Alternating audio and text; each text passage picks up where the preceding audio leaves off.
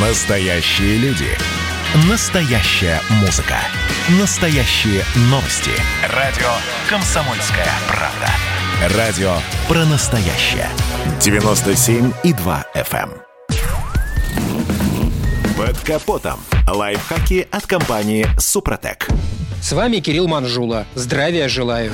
Водительский опыт складывается не только из знаний дорожных ситуаций, ПДД и навыков эксплуатации машины. Еще очень важно уметь грамотно общаться с сотрудниками дорожной полиции. Если верить психологам, то в каждом из нас живет внутренний взрослый, ребенок и внутренний родитель. Так вот, разговор с инспектором ГИБДД – это деловое общение с позиции взрослого со взрослым. Очень важно не позволять инспектору переходить на позицию родителя. Например, «И куда же вы так торопитесь?» Ну и «Как не стыдно нарушать уважаемый?» Водителю следует говорить спокойно, уверенно, придерживаться здравого смысла и контролировать эмоции. Эксперты отмечают несколько простых правил, придерживаясь которых вы сразу дадите понять инспектору, что перед ним грамотный водитель, знающий свои права. Первое. Помните, что вежливость очень сильное оружие. Не позволяйте инспектору обращаться к вам на «ты». Если столкнулись с такой ситуацией, то нужно, опять же, вежливо, но твердо дать понять сотруднику, что делать этого не стоит.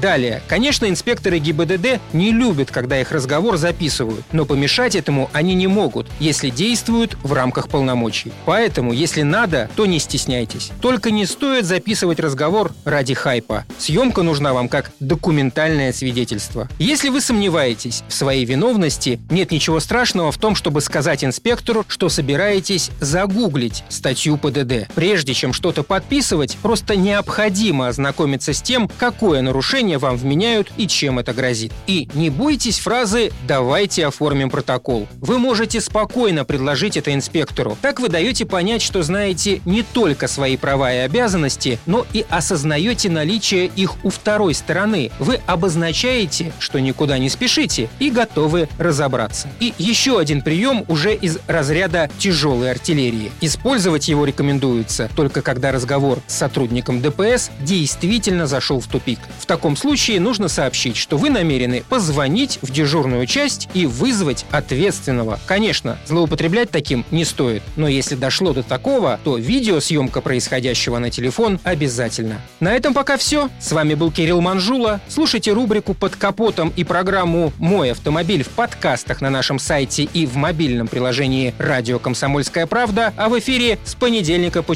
четверг в 7 утра. И помните, мы не истина в последней инстанции, но направление указываем верное.